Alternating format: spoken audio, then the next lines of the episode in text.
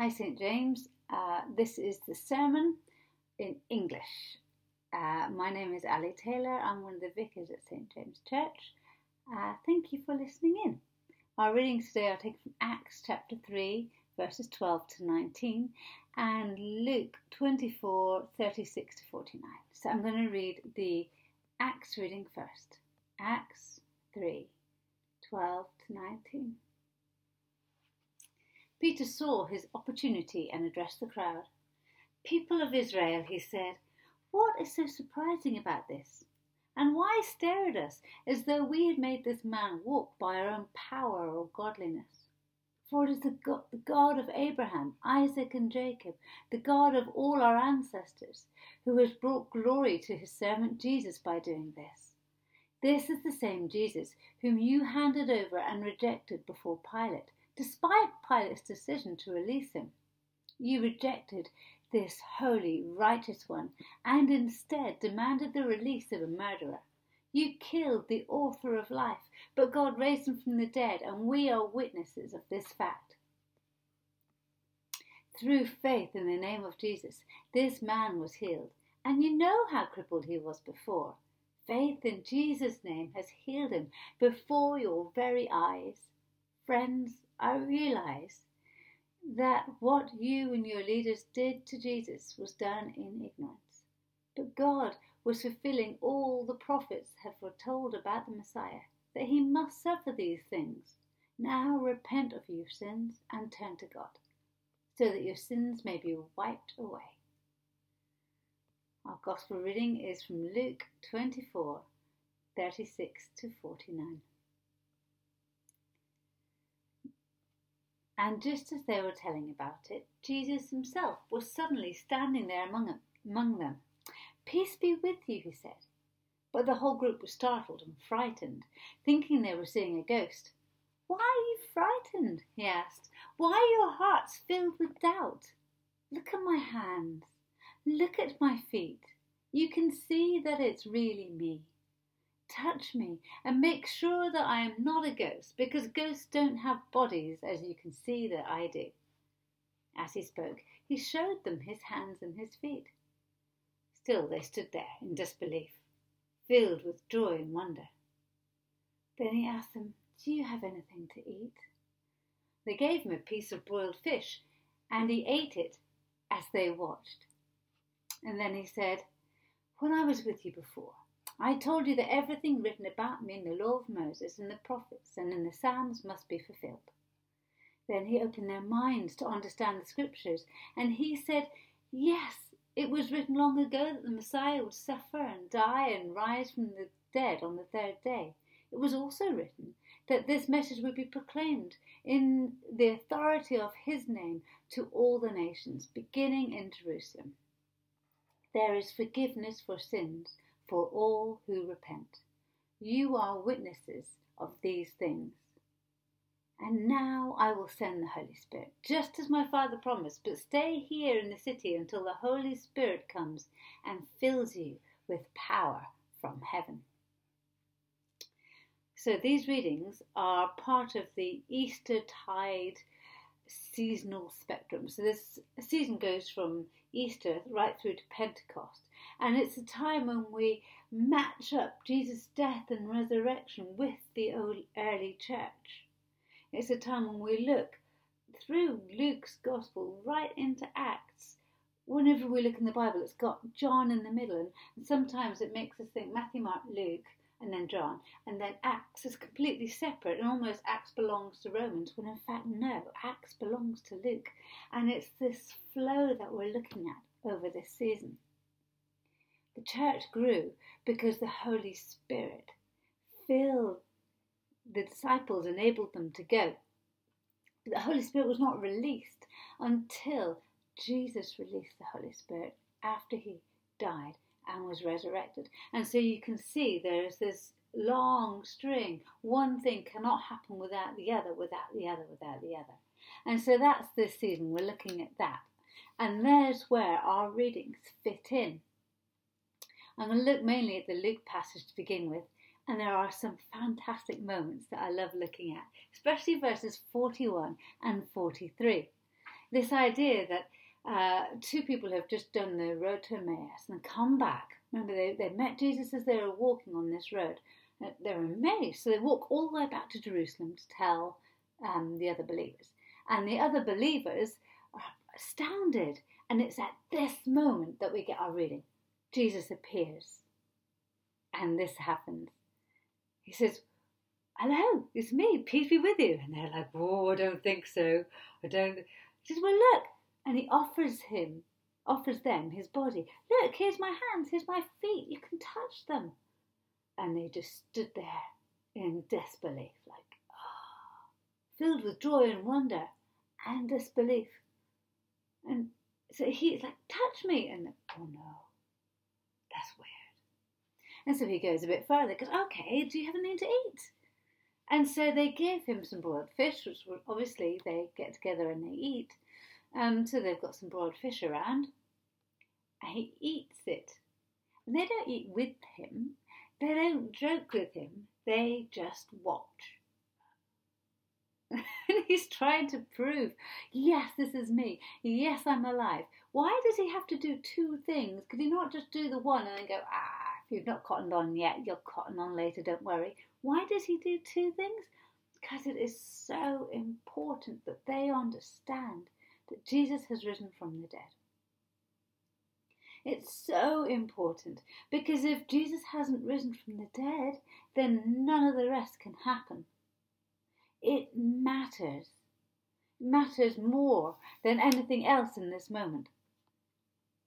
And whenever he uh, finally talks to them in verses 46 and 47, he says, Yes, it was written long ago that Messiah would suffer and die and rise from the dead on the third day.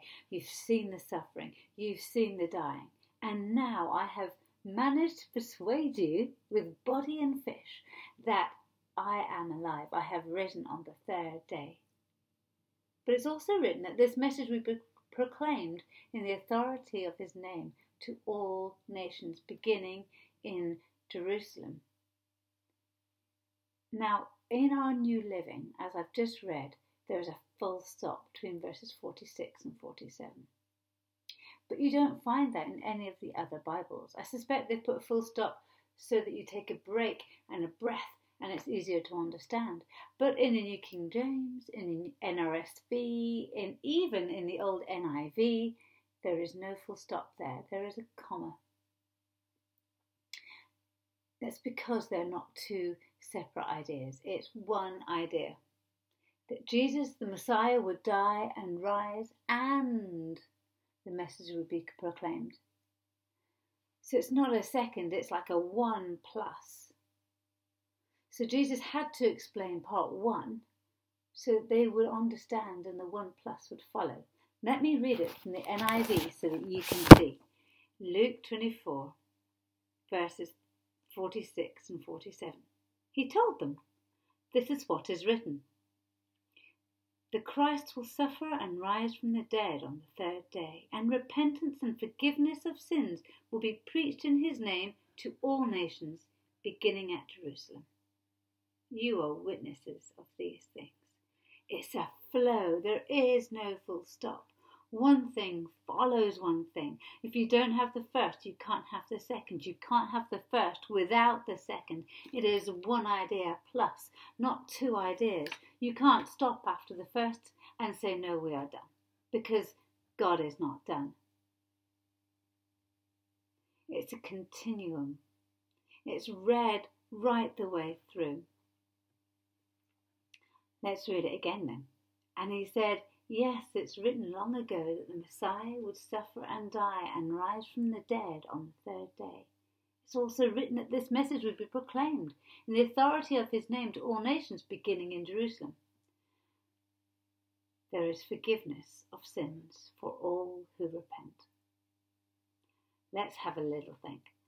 We know that the first bit's right because we've seen Jesus and we've seen him with his disciples. So therefore we know the second bit is as right as the first because it's not two ideas, it's one plus. So if the first bit's right, the second bit is right. The disciples have seen the first and they will see the second. So, so very soon. But the second and the first are one. When we look at our Acts reading, we see this same pattern. We see it again and again. We see it in verses 14, 15, 16. Let's look at it. Verses 14, 15, 16. What's happened is um, Peter has has spoken to this man who was a cripple and he stood up and he's danced. And then they're talking about what's happened and jesus uh, and peter takes the while you were watching let me just tell you you rejected this holy righteous one instead of demanding the release of a murderer. So jesus rejected. You killed the author of life but god raised him from the dead. So jesus suffered died and risen verse 15 and we are witnesses to this fact so Peter is saying that pattern Jesus suffered, died, rose from the dead. That, that's where he is. That verse 46 from the reading. Here we go. We are witnesses to this fact. Through faith in the name of Jesus, this man was healed. And you know how crippled he was before. Faith in Jesus' name has healed him before your very eyes. And there we have verse 47. Going from verse 46 Jesus suffered, died, risen from the dead, and in the authority of his name and by his spirit, this man is healed. And the gospel is proclaimed. Friends, I realise that you and your leaders didn't know what was done, so repent of your sins and turn to God. The end of verse 47. We again see it in verses 18 and 19 where it's a quick summary again, but God is fulfilling all, all the prophets have foretold about the Messiah, that he must suffer these things. Now repent. It's this pattern. The thing is, have you seen this pattern? Do you know this pattern?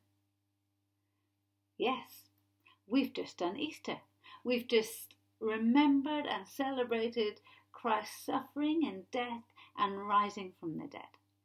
Absolutely. But we remember that it's not a full stop, it's a comma. And so, therefore, coming from that must be verse 47.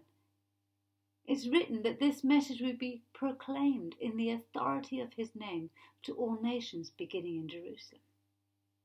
There's forgiveness for sins for all who repent.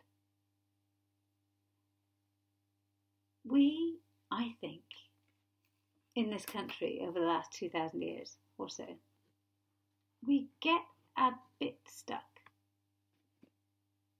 We can see in this in this continuum or this coin with two sides or this idea in half that Peter was able to recognize the risen Christ and then see the evidence of the authority of Jesus' name in his life and in the people around him, and help people to understand that when they give themselves to Jesus, then he changes what they find scary into what they find good, and there is freedom and forgiveness. But what stops us? I know that I know and I am a witness of the resurrected Jesus. I know Jesus rose from the dead. I know it in my heart. I know it in every cell of my body. But why do I therefore not work on the authority of His name? Why do I see people suffering and not take and stand underneath the authority of His name? Why am I okay with a half sentence and not completion. It's interesting that verses 46 and 47 from Luke that Jesus is talking about, there's one bit where Jesus takes the weight, as it were. Jesus died and rose on the third day and sent his Spirit. All we have to do is proclaim this hope to the nations. And as every nation turns and follows Jesus, we see more of God's glory in all these different ways as God speaks to different contexts in different ways. We see more of what God is. We can only win But that's the point where we get stuck. So I think we need to be honest with ourselves. We get um, sidetracked by a faith that says that we give our heart to Jesus and he makes our lives blessed. And that is enough. But that is not what God is asking of us. And this sin that gets in the way of us completing what Jesus has told us to do it time and again, we must call it out as sin. All our reasons, all our excuses, God has made us able by His Spirit and given us the authority of His name. So there are no reasons. We should either be proclaiming the risen Christ as Saviour through acts of wonders and works, through healings like Peter, or by words, or we should be praying and serving those who are doing it. There doesn't seem to be another option. I'm going to read it again, and yes, he said, it is written that this message, oh, that he said, yes, it was written long ago that the Messiah would suffer and die and rise from the dead on the third day. And we believe that, church. We have seen that and known that, and that's what Jesus has done. It is also written that this message will be proclaimed in the authority of his name to all nations, beginning in Jerusalem. There is forgiveness for all who repent. I left out the word sins because it feels bad. But if I don't leave it out, then I can't point it out that we are full of it. And we show our sin when we do not do what Christ has told us to do. So, I'm asking you to be honest with yourselves. Why don't we do it? Because I'm worried. Why are you worried? Because I'm worried what people will think. Why are you worried about what people will think? Because I'm putting what people think above what God thinks. I'm worried because I don't have a good voice. Okay? So why are you worrying about your voice? It's God's authority. Whatever your worry is, whatever your fear is, look down and ask why. And you will find at the core, at the end, that you don't not possibly trust in God as much as you might do. So, this is a Repent Ye Sinner sermon. We have a job to do. Let's see if we can do it. The time is now. God has given us His Spirit and His authority, and there is nothing standing in our way. Let's pray. Jesus, thank you. Thank you that you give us your Spirit of power. Thank you that you give us your name of authority. Thank you that anyone who calls in your name will be saved. Thank you that you include us in your promise, your promise to the world, your story. Father, we're sorry for when we let our sin get in the way of your promise and your mission. Cleanse us by your Spirit and heal us so that we could live lives to your glory. In Jesus' name, Amen.